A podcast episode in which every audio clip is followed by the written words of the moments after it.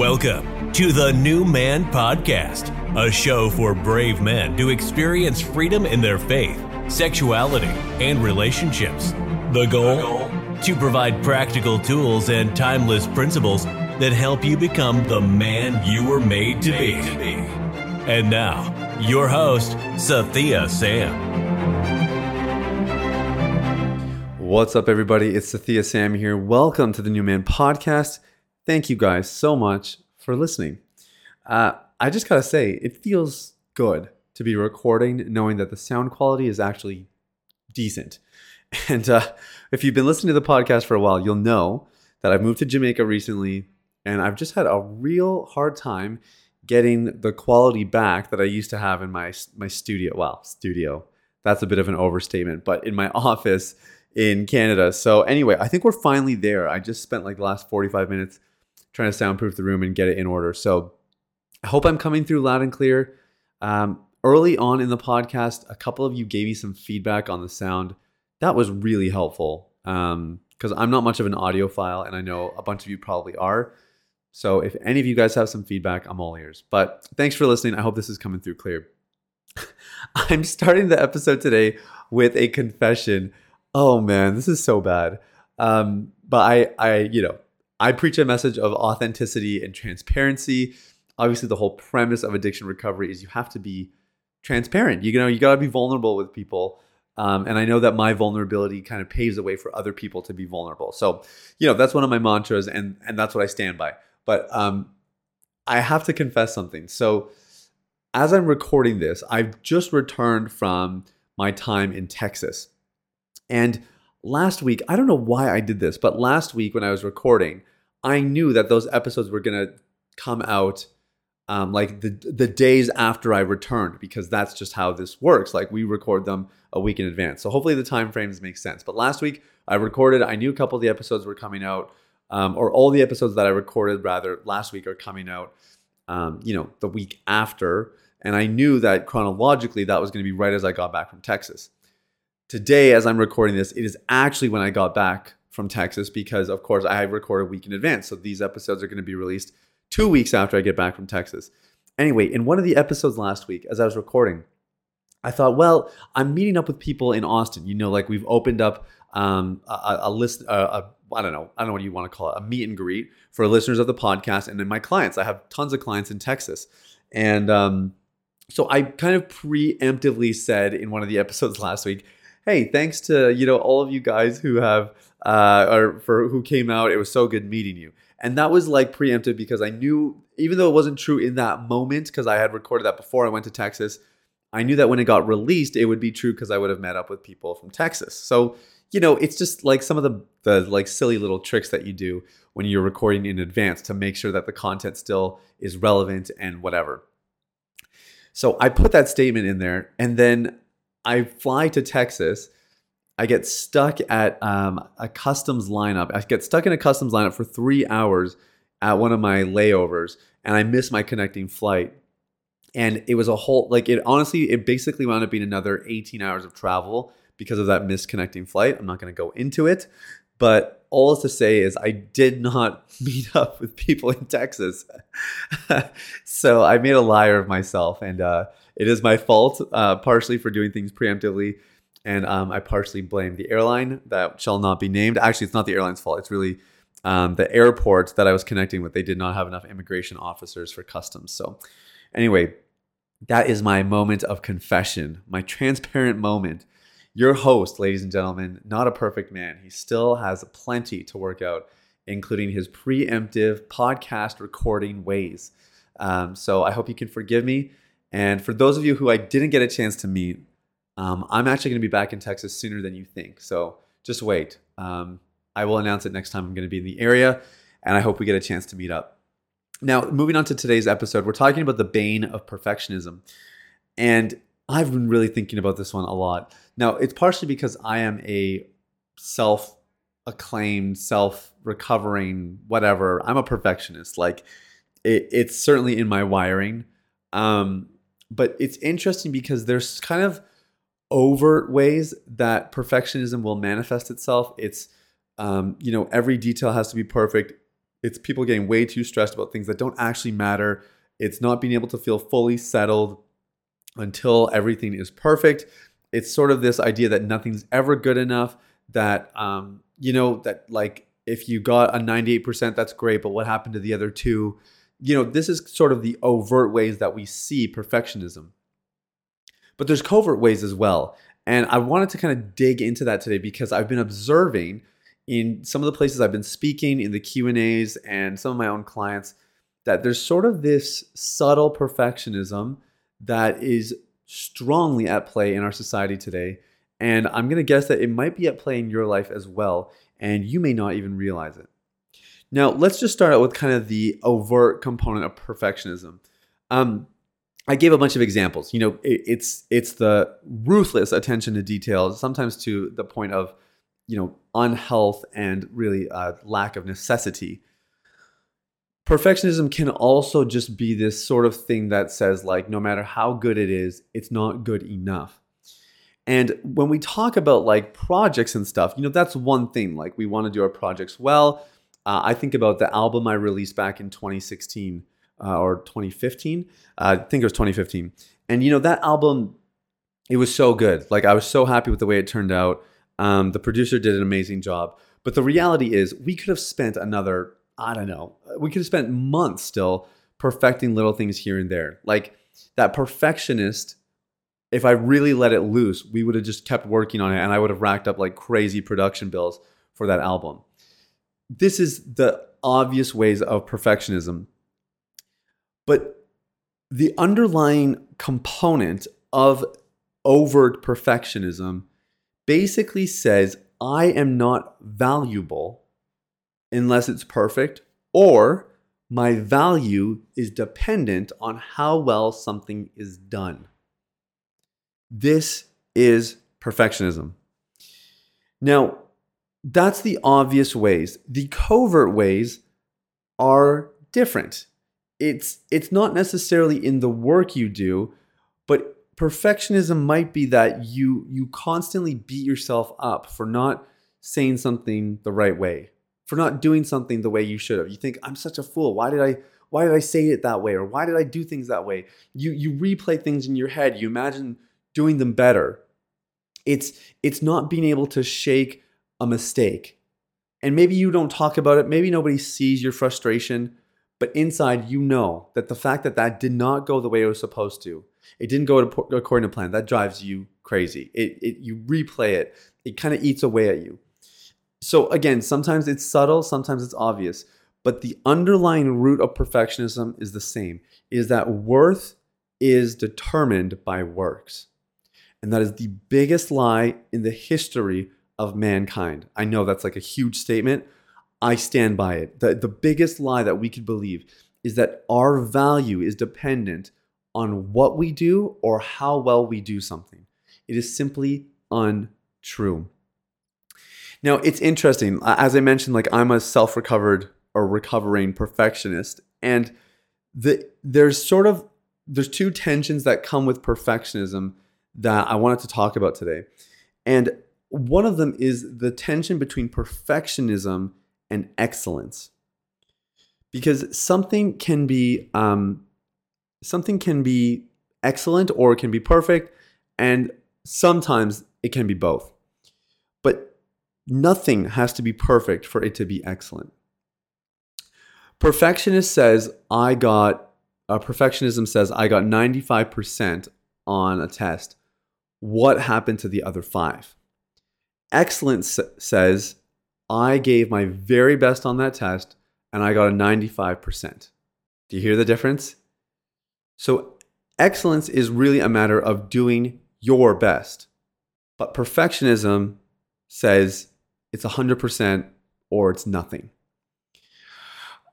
I went on a, a binge of Kobe Bryant videos when he passed away in January 2020 because he he really was uh, I don't know it's like he's one of those heroes that you just grow up hearing about like you know when Kobe Bryant first started in the NBA like people were already talking about him and I think I was like six or seven years old I, am not it, I was somewhere in that area that's not a not a perfect time frame. but it is excellent because it's the best of my abilities. But um, I, I, I, I've just grown up with Kobe around. So when he died, it kind of shook me, you know, and and so I was watching videos and I, I just marvel at him. He, he's a real inspiration. And there was this video that went a little viral on uh, Instagram, and it was a video that Kobe sent to a 12 year old kid who was going to a basketball audition the next day and he was really nervous. So he wrote Kobe or maybe he sent in a video, I forget, but he he contacted him and said, "I'm really nervous about my first basketball tryout tomorrow. Do you have any advice for me?" And you know, I I was so curious to see what Kobe was going to say cuz here's one of the greatest basketball players of all time, a revered athlete, somebody who just has performed at the highest level possible that makes you think like this guy is a perfectionist. Like, how else could you get that good unless you only settled for perfection? And his video was really short. It was like, hey, man, thanks for reaching out. Uh, I'm cheering you on. I'm really proud of you. You got this, man. Um, my, my, number one tip, and uh, this is what startled me. His, he's just said, hey, my number one tip is just give it your best and be proud of it. Give it your best and be proud of it. See, that that is excellence. Excellence is like, look, you may not have as much talent as the other people on your team, or you might be the most talented, but whatever it is, just do your best. Give it your best, and that is that's all you can do. And it sounds so simple, doesn't it? But that slight tweak in mentality is everything. It is the difference between somebody who gets free of porn, stays free, and improves their overall quality of life, and somebody who doesn't watch porn but is miserable and is afraid of their next relapse. Perfectionism says, like, unless it's perfect, I can't be settled, I can't rest. But excellence says, I did my best, I'm going to continue to do my best, and I'm going to be really grateful for how far I've made it. There's, there's more work for me to, to do, for sure. But I'm going to give thanks for what I have up until now. I'm going to learn from some of the shortcomings some of the areas that maybe didn't work out as well. And I'm going to make some adjustments so I can improve and do it even better next time. This, this is the, the mentality, the mindset shift.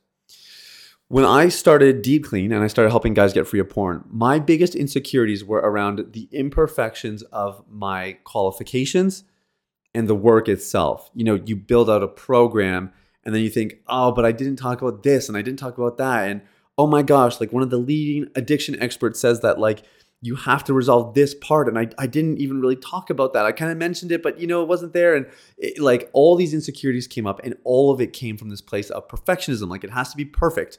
It has to cover every single base and every t's got to be crossed and i dotted. And you know what i mean? It was just this very deep running perfectionism.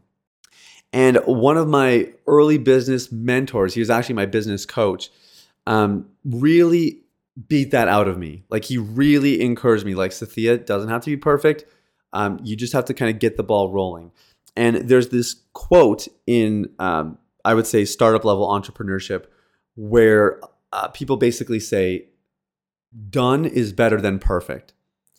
Kind of the idea that if you wait for everything to be perfect, it's never going to happen. Or by the time it happens, you'll have missed out on so much accrued momentum that it would have been better if you just released it, you know, half finished or whatever. And you know, there's some great examples of startups that have done this, like Facebook. If you look at, you know, the the first login page or homepage of Facebook, it's hilarious.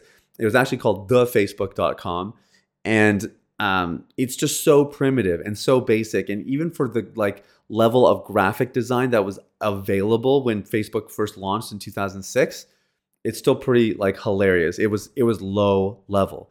But they started somewhere because done was better than perfect. And obviously they've improved it and scaled it.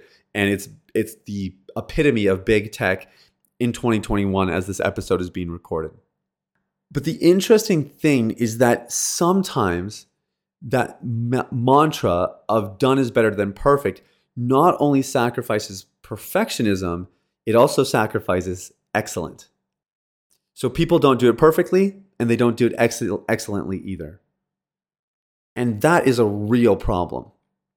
So that's why it's the bane of perfectionism because you would think, okay, well, um, to combat my perfectionistic tendencies, I will become content with things being imperfect. And the pendulum can swing too far to the other side, And instead, you have now not only sacrificed perfectionism, you have also sacrificed excellence. And your quality is shoddy. You're not putting your heart into the work you're doing. And essentially, you are not doing your best. Now, biblically, there's two different places where Paul writes, he says this to uh, the church of Ephesus, and he says it to the church of Colossus. He says uh, that you are to do your work as unto the Lord. Really interesting statement. Um, I guess what he's kind of saying is, you know, sometimes we have excuses like our boss doesn't understand, da da da da da. So if they're not going to give me what I want, then I'm not going to give them what they want. You know, I'm not going to give it my best. I'm going to coast here. I'm checking out, but I'm not, you know, I'm not going to overwork myself here for some guy who's not even going to give me what I'm worth. Look, that is reasonable. It's logical. It's not biblical. Colossians 3:23, and whatever you do, do it heartily as to the Lord and not to men. Okay, now this doesn't say like, hey, when you check into your cubicle for your 9 to 5, do it heartily. It's not just talking to that. It's not saying, hey, when you start your business, do it heartily. Ask to the Lord, not to men. It's not saying when you write those tests. It's not saying when you build that deck in your back house, in your back house, in your house, the back of your house. It's not saying any specifics here. It says, whatever you do, do it heartily, as to the Lord and not to men. So it's really simple today, guys.